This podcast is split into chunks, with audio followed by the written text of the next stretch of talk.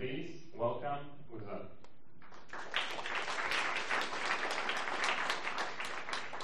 Hello. It's a pleasure for me to be here and uh, get the chance to talk to you on Students for Liberty conference. And now let's see what we will be talking about and then discussing. So, first, let's take some look on the war on drugs history and uh, propaganda and the reality. Then let's talk about how to do it better. So I suggest peace on drug instead of war on drugs. And uh, then I will tell you something about drugs in general. And in the end, I would like to talk about the most important thing, and it's the self-ownership, which is very important topic related to drugs. So, first, what the government tells us about war on drugs. They tells us that we need it and that it's protecting us and that if the drugs wouldn't be forbidden, it would be some drug Armageddon here and the society will perish because of too many junkies. We hear it from everywhere. We can hear it in medias. We can hear it at schools. So everybody knows it's true even without thinking about it. It's interesting how many things are spread around the society that people just knows them and they don't have to think about it. And the surprising thing for you, I want to tell you, is the governments are just lying to us. It's not like that. And I will show you some facts about it. Most of people think that, well, drugs were always legal and uh, they weren't regulated. And most of people think that then came problems, so the states has to, have had to come and regulate the drugs. And most of people think that the massive wave or the war on drugs started was started by Nixon in 1971. Even in the, preview, in the previous speech, it was mentioned. But the roots of war on drugs are much, much, much older. The war on drugs started in United States in 19th century, which is very surprising. And there is one advantage about this. Now we have the political correct speaking, so the politics are hiding things probably more than back then. But back then, they could openly declare why they are doing what they are doing. And they really did. So, if you do some research, they were openly talking about why they are banning drugs in 19th century. And it wasn't public health care. It wasn't protection of childs and so on. No. It was racism. Openly declared racism by American politics. And the point was that each nation or race had their own drugs. Americans had alcohol, Chinese had opium, Mexican had coca, black people had also coca. And they were just banning those drugs which were the Americans. And it was really declared like this, and you can really find how the congressmen were saying that publicly loud. They were talking about how in our peaceful country, where there are white fathers of families, they are also living some Chinese guys who are taking opium. So let's forbid the opium. Let's forbid the cocaine and, and stuff which is used by other races. Another interesting story is how the cannabis was banned. Cannabis was banned by lobbying of competitors because the cannabis was originally, well, it was probably always somehow used as a drug, but it was used even in agriculture and and, and uh, many many other stuff to produce. So it was competi- it was competing, uh, for example, with wood uh, to create paper, because originally the uh, paper was created by wood. It was made of wood, and then some technologies came, and it it was shown that from cannabis it can be done much effectively. The same for clothes which were from nylon, which were of nylon, and then they started to be, the nylon started to be replaced by cannabis. So the lobby made the ban of it. Again, this is you, you can you can research for this and you can find because back then the the information was much more spread to public and not so much hidden. And this was all American stuff. Back then, this was problems of United States, and the drugs were banned in United States, and also in other countries. But the somehow worldwide ban came in 1961 when it was pushed by United States through United Nations to all around the world.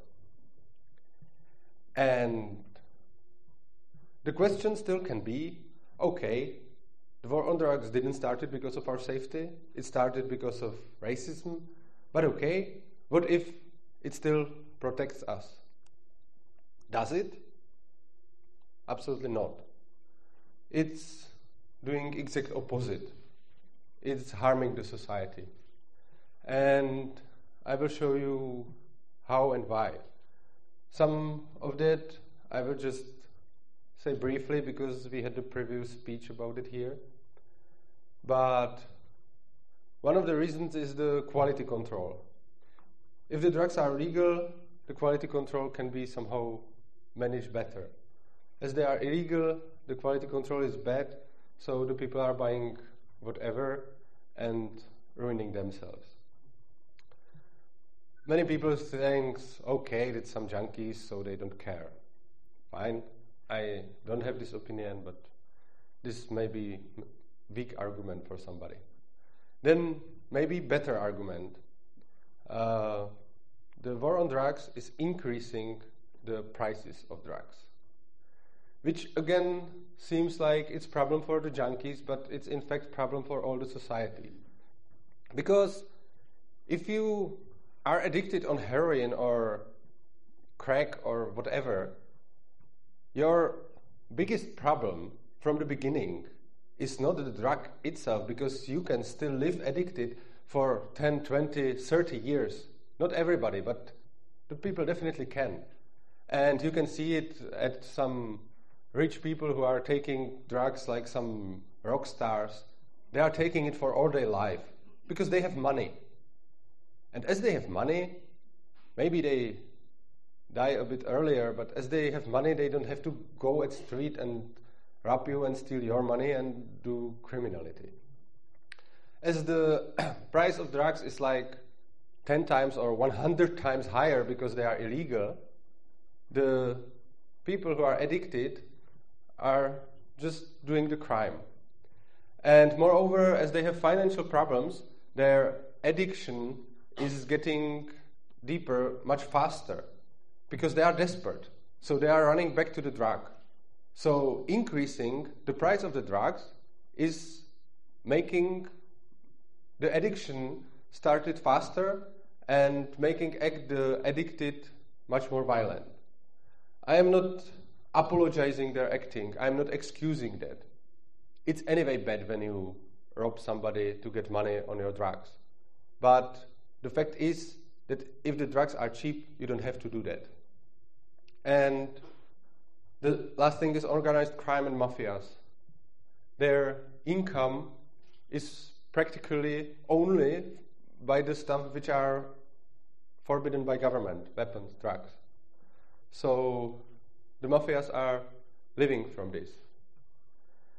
And the great example on all of this stuff is the US prohibition on alcohol. It's exactly the same what's now happening all around the world with all the drugs. The difference is that the prohibition was mainstream. So everybody cared And then it had to stop because the people were just against it. But in democracy, when you are a minority, you have a problem. And the junkies are minority. And nobody cares of them. But the arguments, the effects, the consequences, everything is exactly the same like the alcohol prohibition. And the alcohol prohibition was tra- tragedy. It was tragedy because it was really wide. But the same tragedy is happening with all the drugs, just in smaller amounts, with little people. And nobody cares of them. And uh, everybody quite now sees that the war on drugs has failed. And I think that the most mm, most significant and maybe quite ironical is the Global Commission on Drug Policy. Uh, this commission is made of former mighty men who were themselves doing the war on drugs in last century and even then. There are presidents of many countries, mainly Latin America. There are minister, ministers of, of many countries. There are some high officials, former high officials from uh, United Nations or European Union, and, and so on. So these people, when they had their power and when they had their position, they were doing and performing war on drugs. Now, when they are retired and they are not living from that, they are having a commission, and now they are they don't have the incentive to save or on drugs is good. They are already out of their power, out of their position. So now they are doing researches. And this sentence I have here, it's, it's exact quotation from some their research, from some their something what they published. And they said the global war on drugs has failed with devastating consequences for individuals and societies around the world. So even the people who were in charge of the war on drugs are now saying that it failed. And I have one great example, another example, how it failed, and it is about Portugal. In Portugal, in 90s, they had their terrible problems with drugs. They had there incredibly many of addicted. They have there many deaths of uh, overdose, and they had there even HIV very high rate because, because of drugs. And what did they do? Because the public start to press on politics. So in 2001, they made small amount of any drug legal in Portugal. Not selling, but at least keeping and taking. So in Portugal, you can legally take heroin and any other drugs you want you can keep it, and if police stops you and you have it, nothing happened. And what happened then after 10 years? After 10 years, it incredibly helped. The crime dropped, the HIV dropped, and many problems were solved. I have here one absolutely fascinating statistics. It's about, it's about overdosed people in average in Europe, on 1 million citizens, 17 of them over, overdose per year with drugs. 17. It's European average. In Portugal, in, uh, in 1990 till 2000, it was 80. And after this, after they legalized the drugs, it dropped to 3. 27 times. It was just banned. Then they legalized. And everybody would think, okay, now there will there be a lot of people who will be just dying of drugs. No. It went exactly opposite. And you know what I find the most fascinating on this all? This is not surprising me. This is quite logical. But the most fascinating is that in the 2001, when the politic, the politics had the problem with drugs. Like, now here the politics are talking about drugs sometimes. And they are using it as a tool for getting some votes that they are saying junkies are bad and we will do something with that. But it's not a problem for them, in fact. In the Portugal, it really became a problem for them because the public were really unsatisfied with it. The politicians exactly knew what to do. This, you know, it's like not that these things which I am telling here are somehow hidden and nobody knows. It just, when you really want to solve the problem with drugs, even if you are a politician, and you start to care about it, like really, more than just for your votes and for elections, you just know what to do. Just legalize that. And so, when the war on drugs has failed, what we should do? I think we should do peace on drugs. And uh, we shouldn't initiate violence. Because this is exactly what's happening when we have so called drug policy. When we have drug policy, it means that when somebody is taking drugs, we are using violence against them. We are putting them to prison, and this is not helping them. This is not helping quite anybody to put these people to prisons when they are more having drugs and doing other things because the prisons are full of drugs. And I think making peace on drugs means give the truth to the people, even at schools, mainly at schools, but even in medias everywhere. I think at schools we shouldn't teach against drugs. We should teach about drugs. And we should inform the people and tell them what the drugs really are. Because they are dangerous and you can really harm yourself with them. But not the way they are mostly describing at schools. It differs school from school, but when I was at school, and I think like 90% of people, they were told that drugs are just all bad and all drugs were described like heroin. You take it and you die on the street. But if you exaggerate like this, then the kids are going and try something because kids are just doing that. They try marijuana or whatever, and they find out that they are not dying. And then they just don't trust you anymore. Because if you described all the drugs like heroin, they start to take them and they find out that it's just not true. So then they are not having respect to drugs and they are using it recklessly. And we should talk not just about the risk and dangers, we should also talk about the benefits because many people ask then the questions to themselves like, if the drugs are so bad, why do people are taking them then? They are paying high money for them and risking. Why? Well, all drugs are dangerous and potentially fatal, and we should definitely have respect and not take it too much easy. Uh, but we should realize that the drugs are differing from each other. Many people are just saying drugs like some one, one thing which you take and then die. But in fact, the drugs are very different. There are drugs which have, which can threaten you by mental way, but they are probably they are absolutely not toxic. Like for example, LSD.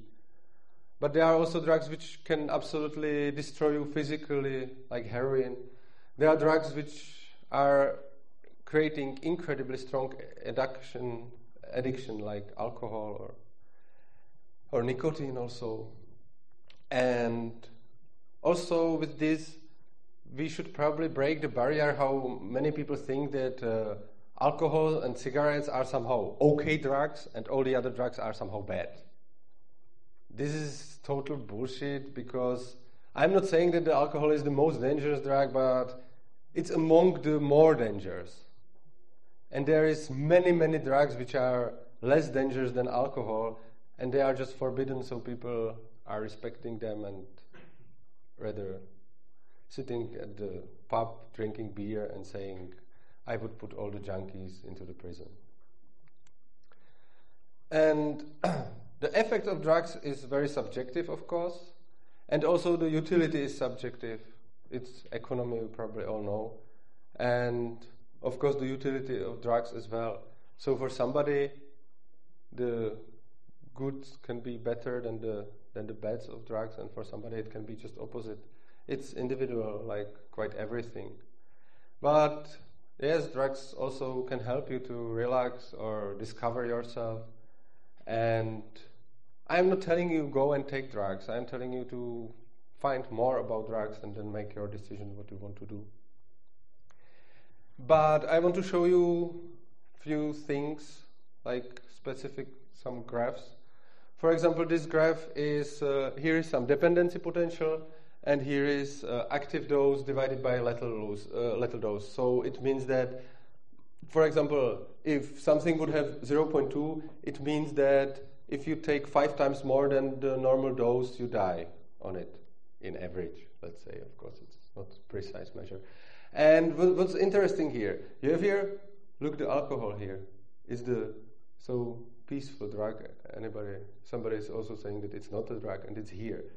And all the terrible drugs like LSD, marijuana, the ketamine, they are somewhere here in the graph. And of course, we have we have more we have more dangerous drugs than alcohol.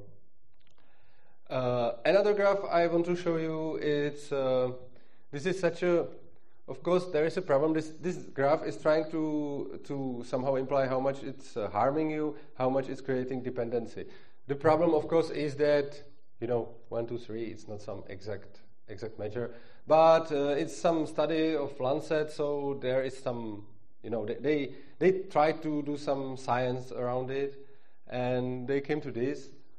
Uh, but of course, you can you can say that this is not precise, and, and it's true. This, this, because this harm can be like physical, mental, whatever. And, but again, alcohol over here. Of course, here are more dangerous drugs. By the way, tobacco is here. Dependency, incredible harm, quite high. And here you have that terrible drugs like ecstasy, LSD, and so on. And the most interesting graph I saved for the end, and it's graph harming to harms to self and harm to others. On this, you have how much you are harming others, uh, self. Sorry, how, how much you are harming self with this drug. So, for example, how often you die on the drug. And here on the on the on this x, it's like uh, how you harm others with the drug. And it's really interesting that, for example, when you are taking methamphetamine, you are very dangerous to yourself, but you are almost not dangerous to people around. The alcohol is here. You're incredibly dangerous mainly to people around you than to yourself. And here you have heroin, also less dangerous than alcohol to the others, even if more dangerous to you. And here some cocaine, LSD, yeah, on this on this graph you have cocaine and crack cocaine like two dots. On the previous you had one, so it was some average. So this is about drugs, and now I would like to talk about the more most important thing of this presentation: self-ownership. I own my body. Therefore, it's my freedom how I want to use it, waste it, or care about it. It's about me. It's my freedom. And you shouldn't take anybody to decide about your body because the body is yours. And if the government tells you what drugs you should and shouldn't take, it's denying your self ownership. They are then telling you you are not owner of the body, the government is. And I think this is the most terrible thing that they are telling us that we are not owning our bodies, not even death. There is one argument to this, and the argument says, what about the public health care? If you waste your body, the others will pay that. And you know what? It's a great argument. I love that argument, like really. And I absolutely agree with that. It's the best argument against the public health care. And you should be really free to do whatever with your body and you should take the consequences and bring the responsibility.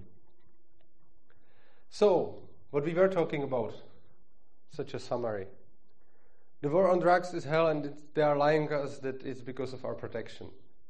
So make peace, not war. And the most important, free people own their own bodies. If the government tells you that you don't, then you are becoming the slave of the government. So, this is quite everything to the drugs. And I have here one last thing which is not so much related, and I thank to Students for Liberty that they give me this space to say that. I finished my book. I will be publishing it, and I am making crowdfunding on it. And I ask you all if you like my presentation or if you know my work and like it, you can support me on this webpage, kniha.urza.cz. And if you send me there something, you can, of course, buy that book and you can be also mentioned in that book as donors. So thank you for your attention. And if you have any questions, you can ask me now.